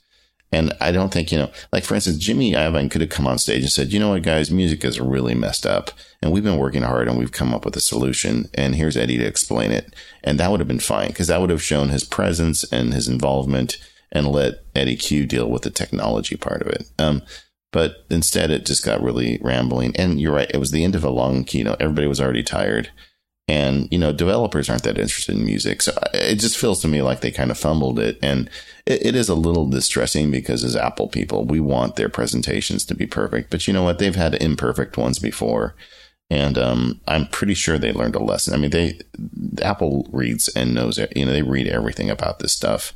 And um, I actually saw Phil Schiller last night at a um, at the John Gruber event, and you could see in his eyes when John Gruber asked him about it that this was a lesson learned for them. So I guess we just I, I'm ready to turn the page on the thing, but everybody here's talking about it. well, tell you what, let's let's turn the page. Let's stop talking about uh, substance and let's let's wait, let's Actually, stop talking let's, about form and let's start yeah. talking about substance. Uh, but before we do, I want to talk a bit about Hover uh, because when you have a great idea, what do you want to do with it? Uh, you want to present it well, obviously, but in order to do that, you need to secure a great domain name for your idea. Idea. You want it to be something catchy. You want it to be memorable. You want it to represent your own online identity. And Hover is going to help you do that. They are going to help you find the perfect domain name. In fact, Hover just helped me secure a domain name that I've been trying to get for years. And I contacted their customer support, and I uh, used one of their partners to secure this domain name, and uh, had someone help walk me through the transfer. They were just amazing. It is easy easy. You can search for the domain name that you want. You can enter a few keywords, and Hover's going to show you uh, the best options available and the selections. They have a huge variety of domain names all of the extensions you could possibly want. They've got the .com, the .net, the .io, uh, and all the various country codes to suit your needs. If, if you want .coffee, .photography, .whatever, chances are that Hover's got it. You want it, and you can probably find it there. Uh, also with Hover, uh, you get a great smart control panel and built-in DNS. So if you want to go in and, and, you want to tweak your DNS settings, or if you want to add email uh, with Hover, they make that so simple. If you want to set up an email forward, if you want to redirect your web page, it is so simple. And they've got these amazing tutorials that will walk you through just about anything you want to do. But if you're not a tutorial person, if you would just want someone to to do it for you, uh, Hover offers a valet transfer service that will make it it as easy as possible to move all of your domains to Hover for no additional cost. Uh, you just give them the information and they'll do all the dirty work uh, to take your domain and move it over from your current registrar uh, over to Hover. And why do you want to move over to Hover? Just because they're great people, because they're not going to mess with you, because they're going to sell you a domain at a fair price and they're not going to upcharge you for all the extras. All of your domains are going to include uh, privacy registration, free, uh, so you don't have to worry about someone getting your information off the internet. So if you want to go check Hover out, uh, when you sign up, you can head over to hover.com. That's H O V E R.com. And you can get 10% off your first purchase if you use the code TEAMMPU, uh, T E A M M P U. And that's in reference to our uh, App Camp for Girls team that we just funded. Uh, so thank you to Hover for their support of uh, Mac Power users and go Team MPU.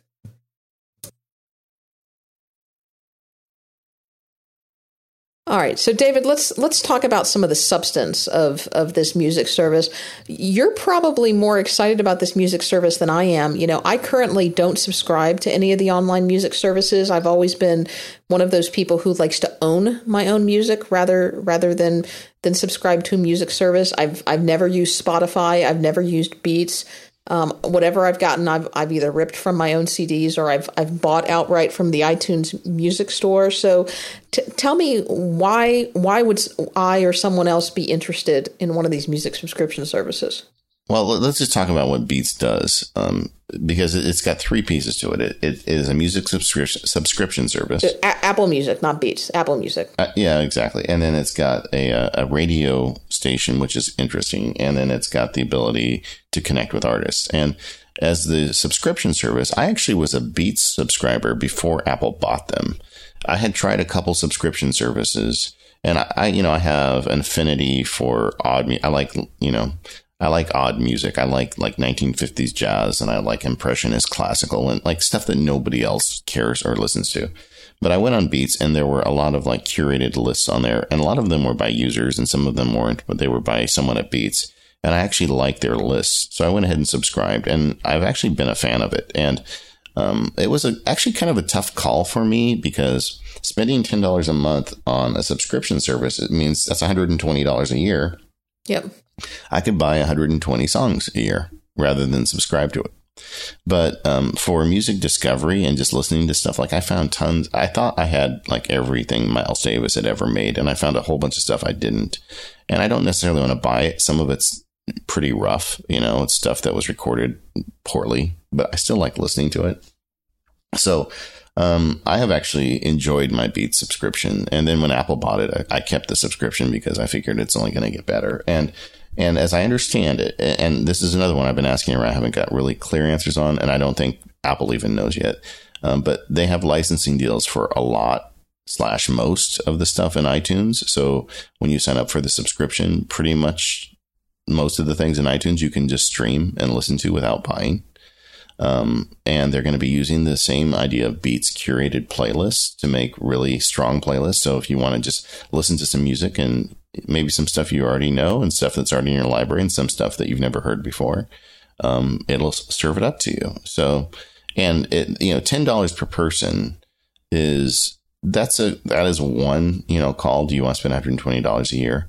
Uh, and frankly, I was I didn't know what I was going to do because there's four people in my family, and I wasn't you know spending forty dollars a month for music was probably out of my price range. So I I was thinking I may have to cancel my subscription because my kids are aware of my Beat subscription and they're not happy that they don't have one, you know. Uh, but they announced that you get your entire family up to six people for fifteen dollars a month, which for me is a total no brainer. Now, so, yeah. Ahead. Uh, I was going to say 14 for your whole family. Do you know if there are any restrictions on that? I mean, is it is it five people, kind of like the Apple thing? Up or? to up to six. Up to six. Okay. Yeah. So that's gonna that's gonna satisfy most groups. Now, what do you get with all of this? You know, one of the things I was I was listening to to some of the follow up. One of your complaint you have to be signed up for family sharing, correct, to take advantage of this. Yeah, yeah, you do. Oh, so you got to re-sign back up for family sharing. Yeah, I think that's the case. Um, well, you know, we'll see. I mean, if I tell my kids that they're going to be able to play anything in the iTunes store, that is going to eliminate a lot of complaints that come with family sharing. the um, um, another thing is, and this is something that is innovative, and I don't know who's like this. May be something that Jimmy Iovine's behind, the guy we were just trashing over the keynote, but they are bringing a live 24 hour radio station in. And I think it's really interesting. And, and they brought in the, you know, Zane Lowe is like the premier DJ. And I was talking to Mike Hurley here and he says, look, Zane Lowe is like huge in the UK. And like my oldest daughter is a big Anglophile. She listens to like BBC radio on the internet. And when she heard that Zane Lowe had gone to Apple, all of a sudden, you know, my fixation with Apple became completely legitimized to her, you know? so, um, but so Zane Lowe is going to be putting this together and, and from reports, a lot of people really like his taste in music and his interview style. Maybe people younger than me are going to like it more than I do, but you know, I think it's a very interesting addition to the mix. And then they also have this thing, which is kind of a variation of Ping. You remember Ping? No, David, Ping never existed. what are you talking so, about? So years ago, they had this thing in iTunes called Ping, where people could share their playlists, and it was really kind of hilarious because at the time my kids were going through their Hannah Montana phase, and people would look at my Ping list and they would think I was completely insane. But um, this is a little different. It's it's artist based, and artists can share you know, they take a picture of the lyrics of the song they're working or a little audio track of something they're doing in the studio. It's just a way, like if you have a favorite artist, um, they can connect with you. And it's kind of like an enhanced Twitter, maybe. And you're, you're, an artist putting it out and people subscribe. So it's not for users to share between themselves what they're reading or listening to, but instead artists to share what they're up to. So you can kind of feel more connected. Like this is something that I could imagine someone like Taylor Swift, who's very savvy, could just really crush something like this if she's interested in it. Um, and one of the focuses, and this is the thing I was kind of getting to with Drake, is um, you know, there's a lot of music services out there now. Um, like I kind of follow this stuff. You know, like Beyonce and Jay Z have one. I forget the name of it, but it's a little more expensive than this.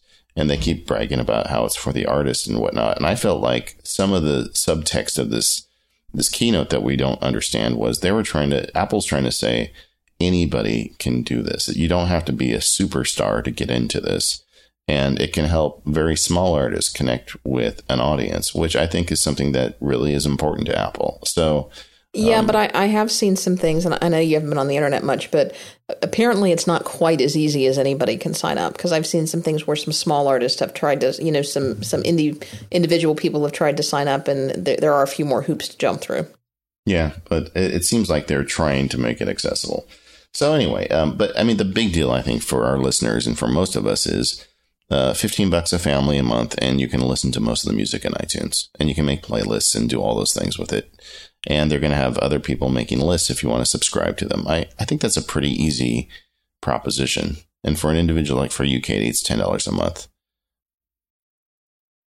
Now, you don't have to buy it if, if you're um, just First off, everybody gets a free three month trial, and that is huge. I mean, anybody who's been on the fence about this, it's not a seven day trial or a, a two week trial or even a month trial. It's a free three month trial. And, uh, you know, using something for three months is really going to give you an opportunity to kick the tires and decide is my life better with this in it or not and and then you get to decide and you get to push one button okay am i going to keep that and i think you're going to find a lot of people who say i'm just going to try this three month trial and then maybe find when it's up gosh i, I really missed that I, I really like to have that back so i think that three month trial is ingenious yeah. Also, I think there'll be people after three months who say, you know, I didn't use it that much and I feel completely fine not subscribing. So it just depends. But it, like, you know, our friend Allison Sheridan famously doesn't listen to any music. You know, she's not yeah. going to, she's not going to sign up for it. But, um, it just depends on your taste. I, I, like I said, because I have eclectic music taste, I think I'm a good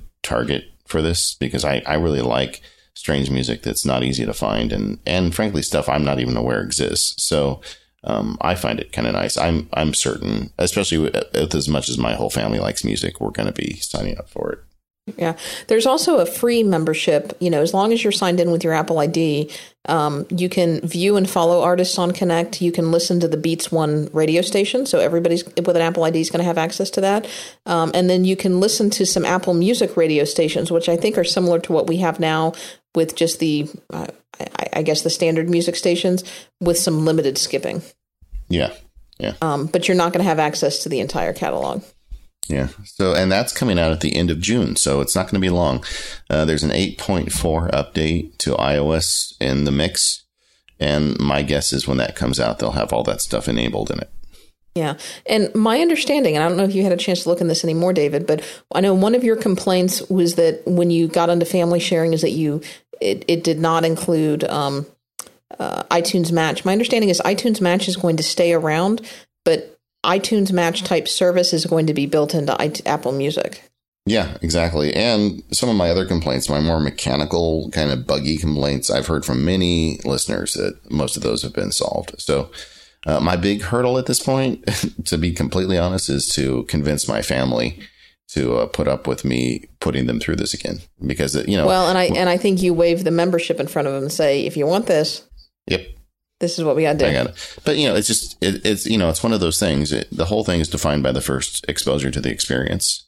And in this case, I exposed them to it too, too early. If I had waited until now, they'd be fully on board for it. But you know, they had this weird experience. Yeah, and you know, we hear about this all the time from listeners. So uh, we will, the Sparks family will survive. We will have uh, family sharing, and I'm sure we'll be fine.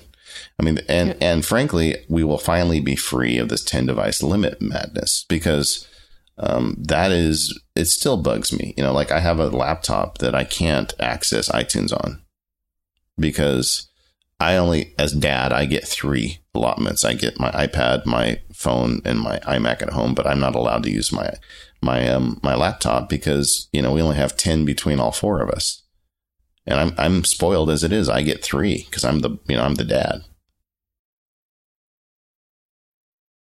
all right well i think I think we've about covered the the announcements. Uh, I do want to take a few minutes though and talk a little bit about WWDC because I know this is your first experience heading out there. Are you glad you went? Oh, I'm so glad I went, Katie. I'm having a great time. Um, yeah, you're you're yeah. making me jealous. I got to say. I, well, I, I got to get out there next year. It's yeah, you, you really do, and a lot of people are saying, "Where's Katie?" You know, they want to see you, so we're going to get you out here next year. But the um, um, you know, I just you know to the audience, I'm so thankful because I've made these big changes in my life, and many of you have become my clients or friends in a professional capacity since I've left, and a lot of them are developers. And so I came up here actually and spent a lot of time meeting with with friends and clients about legal stuff because I represent several of them. But it's also been a great experience just as MacSparky to go around and and and see a lot of my friends that are developers and just there's a lot of people in the press and the you know tech writing community that are all here. So it's it's kind of like uh, Grand Central. I, I, I do miss MacWorld. I have to be honest. You know, MacWorld isn't here anymore. And at MacWorld, I always got to spend time with the show listeners and the readers at MacSparky, and there aren't as many here because this is more of a kind of a professional, you know, technical, you know, thing than it is Mac Macworld ever was. But like today, I gave a talk on um, on you know it was called Legal Survival Kit for developers, giving them advice on things. And there were a bunch of Mac Power Users listeners there that I got to talk with afterwards, and that felt really great. Um, uh, but in terms of information, I'm getting so much more information on this trip than I ever got on a Macworld trip. I mean, you know, I had dinner last night with Craig Hockenberry and just like lots of people that, you know, I know. And, and we have a lot of listeners that work at Apple and I've been talking to them. And, you know, there's just so much information here. I mean, I, I, uh, I had talked to developers that are actively working on things that don't exist yet that I'm very excited to share with the audience, but I can't yet. It's just, there's a lot of great information here. So in terms of informing the show and MacSparky and the things we're going to be doing in the future, uh, you and I have lots to talk about. yeah, so. I'm, I'm I'm excited to send you out there because we'll, I I'm looking forward to seeing what you bring back. Yeah, yeah. So and it, it's I'm having a lot of fun even in my tiny little room. Um, and uh, and there's lots and, and you know there's so much love here for Jean MacDonald and her app camp for girls. There's tons of support here for that. Um, one of the thrills for me was last night. Um, John Gruber did his. He does like a live podcast, and he had a secret guest. He hadn't told anybody. I already disclosed earlier in the show. Um, you know, Phil Schiller, Apple's you know vice president for mark, worldwide marketing, shows up. That should um, be out as a podcast now, and we'll put a link to that in the show notes if it is. Yeah, and it was great because I mean, first of all, the room was full of love for Apple, so it was you know he had a home audience, but but John didn't just throw him softball questions. Like one of the questions he asked was, "How come we have still have a, an iPhone that has 16 gigabytes of memory? Why don't we have a 32?" You know, and there were good questions, and it was interesting to hear his take on it. And um, uh, so that that's definitely a must listen. I, I, frankly, I don't think I've ever heard Phil Schiller interviewed at that length and that you know without having it clearly was not scripted i mean he just was answering all sorts of questions and um, so th- there's just a ton to learn here, and it's really fun. And the social part for me is always awesome. You know, uh, as a geek, I'm I'm home working. I don't get to talk to these people face to face often, and so whenever we can all get together, I love it. I did see Paul okay. Kent though, and I told him how much I do. Uh, you know, it, it, makes me a little wistful for MacWorld being here. Well, is that a word? Good. Wistful? I don't even know if that's a word. Uh, all right, David. Well, I am. I'm really excited to have you there. Um, I'm excited to see what, what you bring back and and uh, what we can talk about. And uh, we got plenty to talk about on future episodes of of Mac Power Users. I think it will be a very busy fall for us. Yeah, and and the other thing is, I've lined up some amazing guests for the show. So we've got some, we've got just a lot of great stuff coming coming down the road here. Um, all right. So well, you can you can find links to everything that we talked about in this episode on, on our website at relay.fm slash MPU slash 262 for this particular episode. You can also follow. Uh, well, David, you'll be back by the time this episode posts, but you can you can follow your travels over um, on your website at macsparky.com. You're going to be writing stuff up. Yeah, I've got I've got several posts going up, and I'm also tweeting at at macsparky. Excellent. Uh, I'm at Katie Floyd on Twitter. You can find my website at katiefloyd.me. The show is at Mac Power Users, uh, and we will see you all next week.